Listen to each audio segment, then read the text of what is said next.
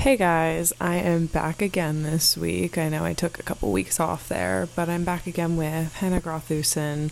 This week we're actually going to be tackling something that um, is a little more of a current event, um, and it might not necessarily pertain fully to the fashion industry, so it'll be a nice little break for you guys. Um, it does, however, have aspects of post COVID market effects on an industry that I didn't realize was truly an industry, and that is the NCAA March Madness tournament. Um, a lot of you probably have seen the disparities between the women's tournament and the men's tournament, and today I wanted to just use this platform to talk about that. So, in the first half, we're going to talk a little bit about what happened and you know how the NCAA tried to right their wrongs. Um, and then in the second half, it was sort of interesting to me, at least, to pull up the financial aspect. So I dug a lot and um, crunched the numbers, and I have a lot in regards to revenue for the men's tournament, the women's tournament, um, broadcasting rates, things like that. So stay tuned if you want to hear about all that. Today's episode, we're going to cover something that might not necessarily be what we would consider um, in line with our previous episode. So it's not necessarily about fashion. It is a little bit about um, COVID effects on a certain industry, which we will talk about soon. But it also is super recent in the press. Um, you will definitely have heard about it. Um, so I figure it would be fun to cover this as like a little audio extra episode. Ooh. So, drum roll, please. We're doing the NCAA basketball tournament, otherwise known as March Madness, um, and the disparities between the men's, um, I guess, amenities and the women's amenities. And I would like to start by saying, when I say March Madness, what do you associate with that? Definitely, I hate to admit it, like the men's side of it absolutely comes to mind. Yep. Forget like I've never made a bracket for women's March March yeah. Madness. Um, I didn't even know the women's tournament was called March Madness because you just say March Madness and everyone assumes men's. Men's team, yeah. But we'll get to it later. People are already like critiquing the NCAA, saying like, "Well, call it Men's March Madness tournament and Women's March Madness tournament." Like, it's not yeah. the March Madness tournament. There's two. There's two. You can call it the March Madness tournament, but you got to make sure everyone knows it's men's and women's that you're talking about. So mm-hmm. we're already getting into that. Um, so we're going to talk a little bit to start about sort of the incident that spawned this conversation, which I think is really valuable. Um, and for me, I will talk about my personal way I found out about it. It was actually through TikTok, which I think is how you probably heard about yeah, it too. Saw it. There's a player on the Oregon women's team uh, named Sedona Prince, and she has 670,000 followers on TikTok. So she's got a huge following prior to even entering the tournament, anything like that. Um, she posts sort of what it's like to be a Division One athlete and the free stuff they get. So, mm-hmm. um, she posted a video of the women's, I guess, gym setups, like yeah, or like weight rooms mm-hmm. that they're provided at the NCAA tournament in Indy right now. Um, it was a couple yoga mats and a rack of weights that went up to I think 25. Yeah, nothing heavier whatsoever. It was awful. And then of course the guys are posting their stuff and it's this massive weight room. So mm-hmm. the disparities between that awful already. That video got 2.4 million likes and 7.6 million views. Wow. And you know the TikTok algorithm. Yeah. That's big. Absolutely. For someone with under a million followers, that's like very big. Mm-hmm. Um so and there also was like I mean, the biggest one she pointed out was uh, weight room, but other people have taken to Twitter. I know someone on the Stanford and the Yale teams posted the gear that you get or like the gifting that you yeah. receive.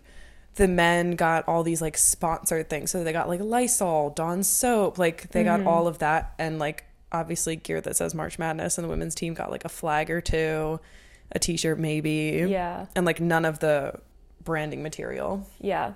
It was so, very like limited the pictures I've seen. Yeah just like the sh- the number of things each person got, like men versus women, not even close. Not the same whatsoever.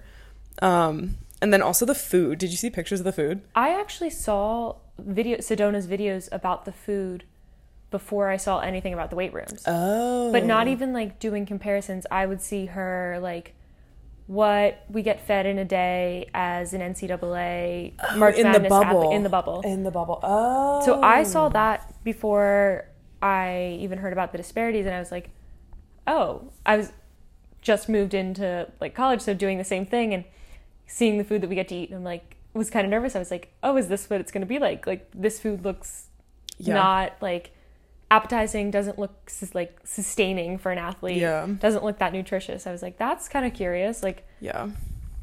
I don't know. So I saw that before I even saw anything about the Okay. weight room. Because I came across the food, I think, once I started digging into like articles about it. Mm-hmm. And it was like TV dinners for the women. And then um, the men's picture they posted They had, like, buffets. fire. Like the mac and cheese. Like it looks so good. So But I didn't even think when I saw the food, I didn't think, oh, I didn't make any comparison to what the men were getting. I didn't even think about that yeah. um, until I saw Yeah. yeah. later stuff came out. Yeah. Um, and so obviously Sedona posts this. Other people are posting this, especially on the women's side. Um, and the NCAA did pick up on it, and they righted some wrongs, uh, which we'll talk about how they did that. But I think we talked about this in off like podcast. We actually, fun fact for our pilot episode, we talked about Alexander Wang, but we talked about how like a statement like can make it or break it, and there's. I rolled my eyes a bit. I have some excerpts from it. Yeah, that no, I didn't I'll read the statement.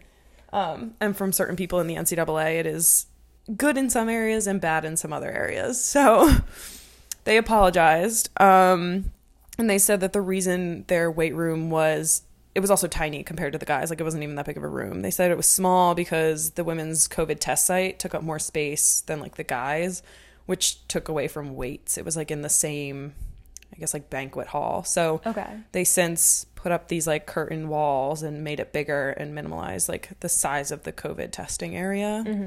Um, they also stated that their original plan, I'm using quotations, um, was to expand the weight section for the Sweet 16. So that was not going to be available to all 64 teams from the start. It would be available to the 16. So the weight room that they actually put up was the equipment. They already had the equipment. They didn't have to buy it. The NCAA just put up the Sweet 16 equipment And was like, here you go. Here's like here here's your new weight room but that is enough weights for 16 teams Yeah.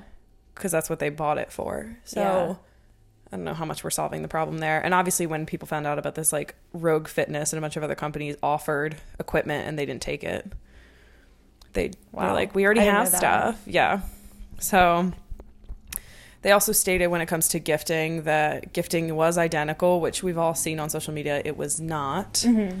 but um, they did say that every single athlete, male or female, involved in March Madness has access to a gifting site, Mm-hmm. and they all can get the same amount or whatever from that gifting site.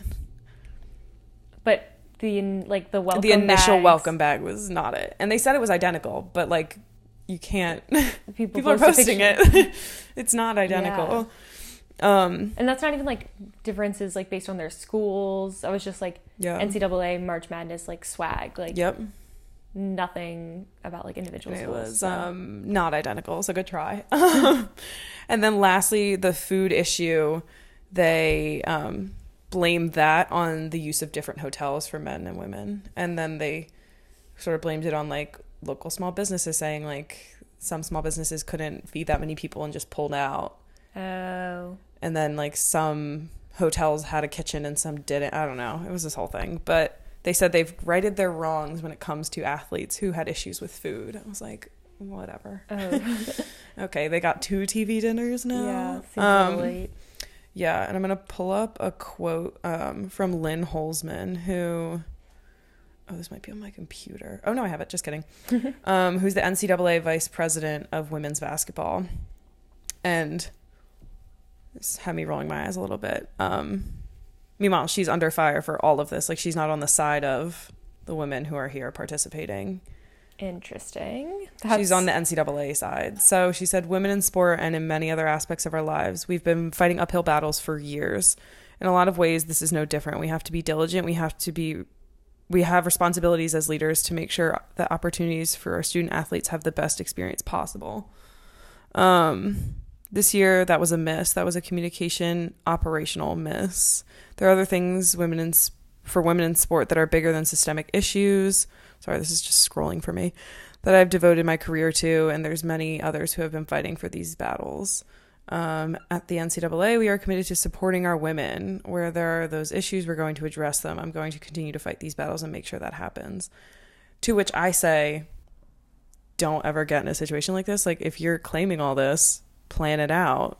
Make sure it's what you say it is. Like, Yeah, I feel like out of the three major areas that are like points of contention, like the weight room, food, and the swag they're getting, my biggest issue is the weight room because of the like symbolic nature of it. yeah, like That's women like- only need a yoga mat and 25 pounds. Like, come on. Yeah, and if anyone who works for the NCAA ever played a college or even a high school sport, They would know. they would know yeah. that like you're lifting two three times a week as an athlete and you are bench pressing you are squatting you are literally you're doing more than just like you, like abs on a yoga mat like it is intense when you are even like as an ex D3 athlete like Mm-hmm.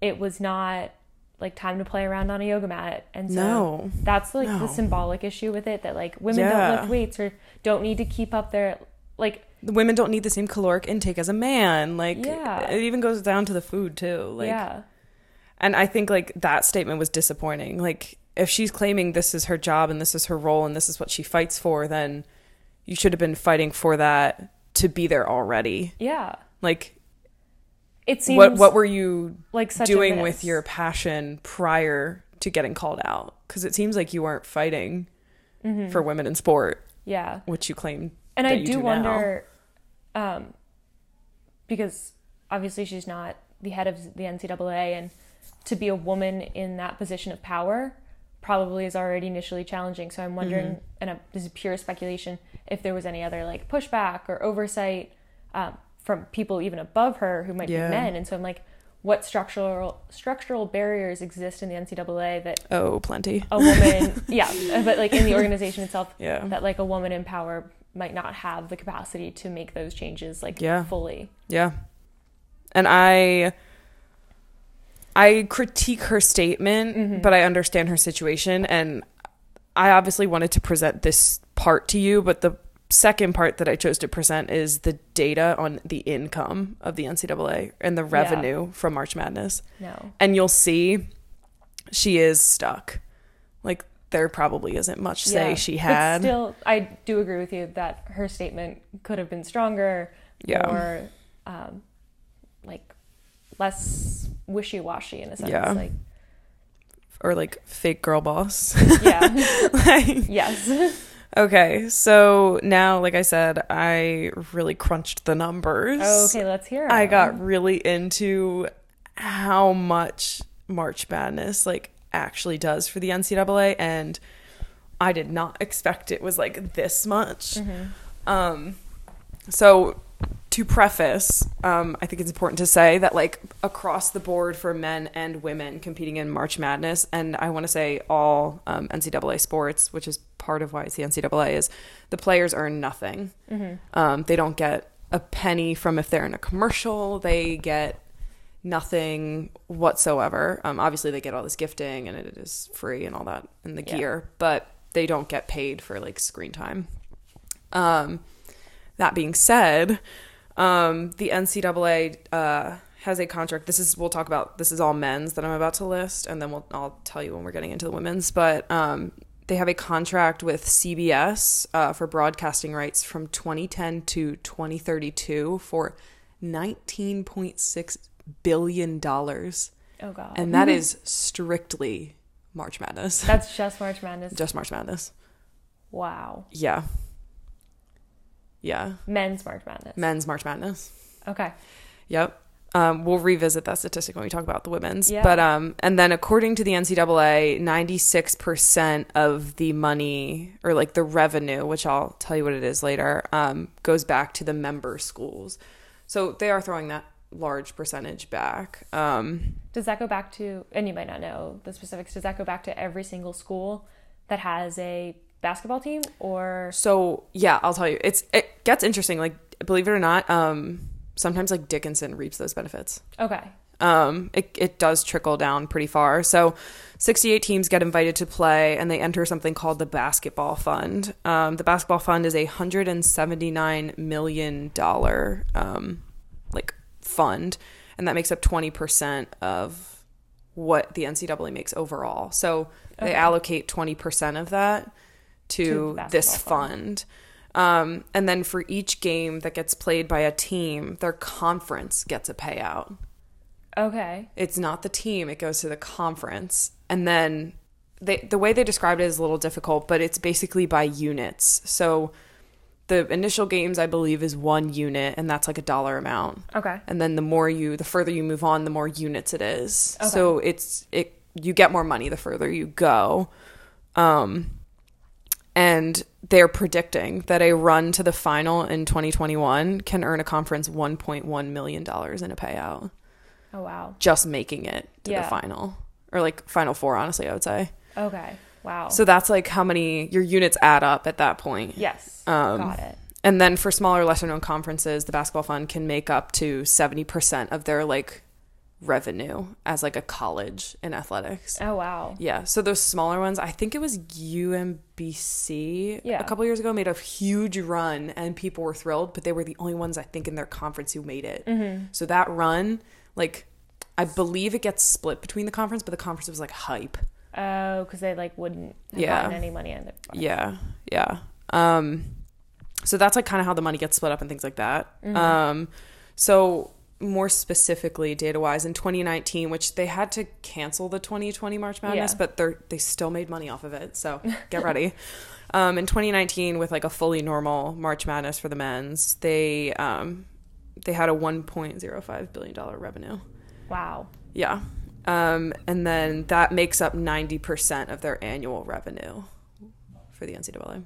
Oh wow. I did not know that. That's Um, a huge, Yeah. huge portion. And then on top of that, like you're probably no stranger to like the brackets and like betting like $10 and like things like that and putting in a pot Mm-hmm. Yeah. at your workplace. Um, in total in 2019, Americans wagered $8.5 billion on the March Madness bracket. Wow. Did you know this is just like a fun fact? Um, that when you're an NCAA athlete, even if you're not close to basketball, like you can't bet on the March Madness tournament. Yeah. My coach, I was like trying to set up a, a Yeah. bracket with my team. She was like, "You can do it, but no money can change hands." And I was like, Yeah. "That's interesting." Isn't that crazy? Yeah. all of a sudden they care about me, a Division three athlete, and they care what I get into. Um, yeah, so crazy billion dollar Mm-hmm. industry, and it's not even an industry; it's like a month long billion dollar event. Yeah. yeah. Literally. Um, so in 2020, obviously COVID, they still profited um, 520 million dollars, which was about half of their estimated like normal amount they Oh, made the year before. So still a bit of make money. Um, they canceled the tournament for the first time in 81 years of its occurring, um, and then they were able to have an insurance plan and do extreme cost cutting, assuming that it would get canceled. Mm-hmm. Um, and at the end of their like that fiscal year, they only had a net loss of fifty six million dollars, which sounds like a lot Yeah, to but- us, but in the grand scheme of things, like they actually made it out pretty good. And considering With COVID. what other people, yeah. Yeah, so it wasn't the biggest loss. They were still able to air some stuff and aired last year's as like Yeah. remembering that, but yeah. And now you ready to get angry? Oh god. We're going to talk about the women's March Madness one. So, the revenue generated is part of a $500 million 14 year broadcasting deal with ESPN. So, the other one's with CBS. CB- wait, just to be clear, ESPN only cable television. CBS is like you don't need cable, right? Mm-mm. Okay. Yeah. Um, so, they have a 14 year deal, 500 million, which you might think, wow, great for women's athletics. I know it's 9.6 billion with CBS. This is, you know, 10 years less, like blah, Yeah. blah, blah. Oh no, girly. This deal also includes 24 other men's and women's sports. So it's women's basketball plus Plus everything else besides football. 24. Yeah, exactly. so like this 500 million is for a grouping of sports. Wow. Whereas men's basketball gets 19.6 billion dollars worth cow. of like broadcasting. holy cow. So that just like Yeah, blows your mind. Um, but I, I will say, like, I do applaud ESPN. I think they they do a really good job with college athletics. Like, Mm-hmm. I think they do it justice. I think I'm happy it's not just some like little tiny network. Like, I think Mm-hmm. ESPN is still a proper place to put March Madness. I just wish they would either put the men's on it or give the women's to CBS Yeah. too. Um, so the women's tournament actually doesn't turn a profit. So you know how there's a 1.05 billion dollar revenue from 2019. Yeah.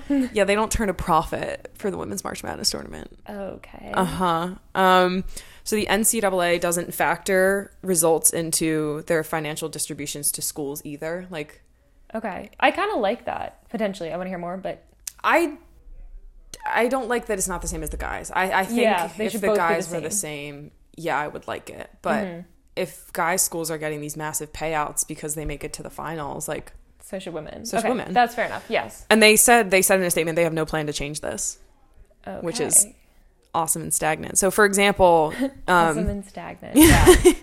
um, UConn, which is like top women's basketball yeah, program win in the the country, time. Sim for Pat Summitt over here. Um, they won the tournament from 2013 to 2016. They had a Mhm. run, um, and they didn't get a single penny for winning those years. Oh. Yeah, that's when Yeah. that's when you wish they got a payout. Yeah. at least to their school. 100%. Yeah, that was that was a hard one to hear. Um, and they actually, so I was able to find all of the men's data. It was super easy to find. I feel like they brag about it. The women's side, the NCAA declined to state how much the women's tournament makes, but they did say that it's not self-sustaining.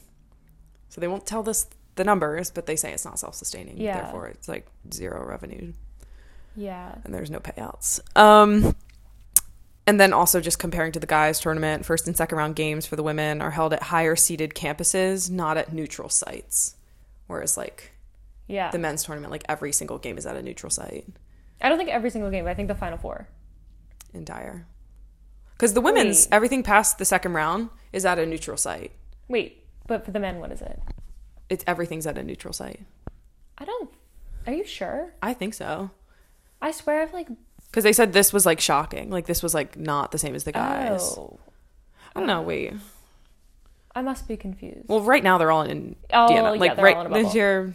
I just feel like my dad, he went to University of Kansas and like big basketball school. Like they I won. wonder if it's a newer thing. yeah, so but but he would be like, yes, like we would Yeah. watch all the games. But then eventually it got to a point where it was not. They're definitely neutral sites. Yeah. I know later on everyone's at neutral sites, Mm-hmm. but there was something about them first and second round not having neutral sites that they said was like not the same as the guys. Oh, that's weird. I didn't know that. And then this one, so incredibly annoying. The women's brackets are made to reduce cross country travel and reduce costs. Oh, where the men's like not at all. Oh, they can go wherever.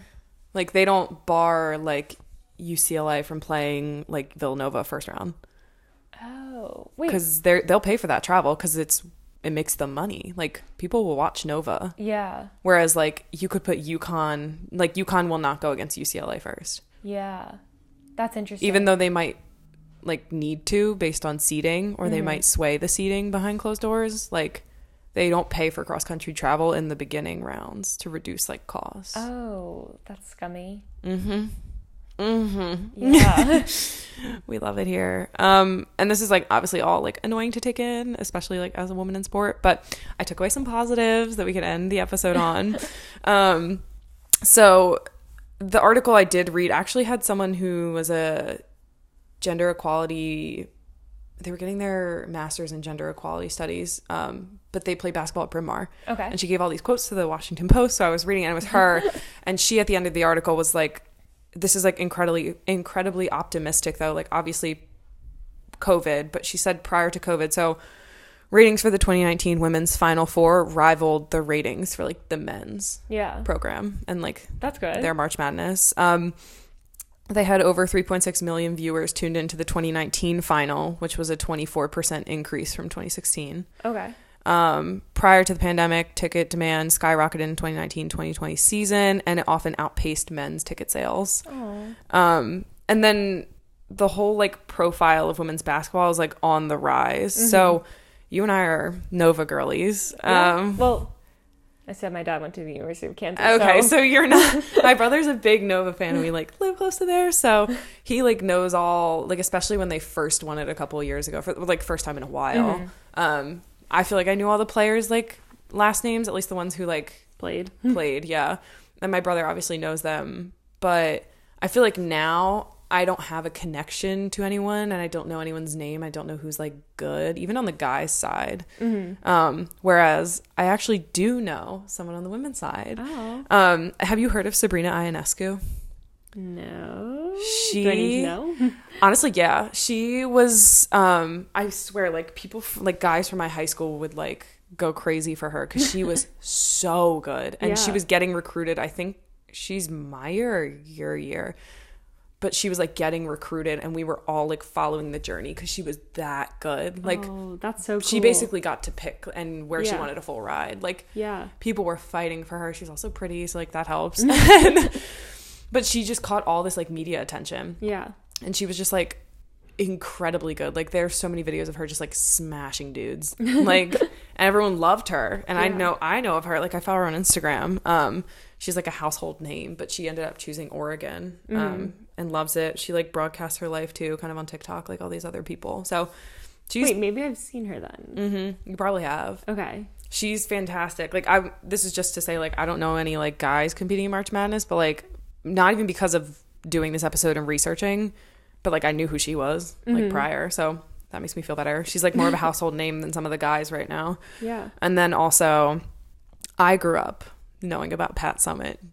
like you know Pat Yeah, Summitt. Yeah. I feel like all little girls, like even like guys in sport, like knew Pat Summitt Mm-hmm. as like this legend. So same energy to that. Like there's definitely more hype around female athletes Than there used to be. than there used to be. Like more common household name type stuff. So No, that is really encouraging.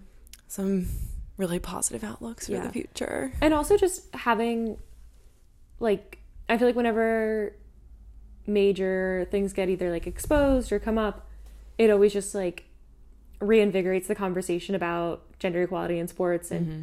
problems within the, the NCAA and how Title IX like obviously didn't fix everything and Yeah. um, how there's still more work to be done. So I think even like the basketball players right now who are bringing this up, just like always good to keep having the conversation. Yeah, yeah. And I think they've just this is the first time we're hearing of it too. Well, like I mean, we all in the back of our brains knew the women were competing alongside the men for March Madness, but like I've never seen a March Madness women's game. That being mm-hmm. said, I will watch every one this year to get those ratings up. Mm-hmm. But um I think they've been experiencing it for so long and we just haven't seen it firsthand. And like mm-hmm.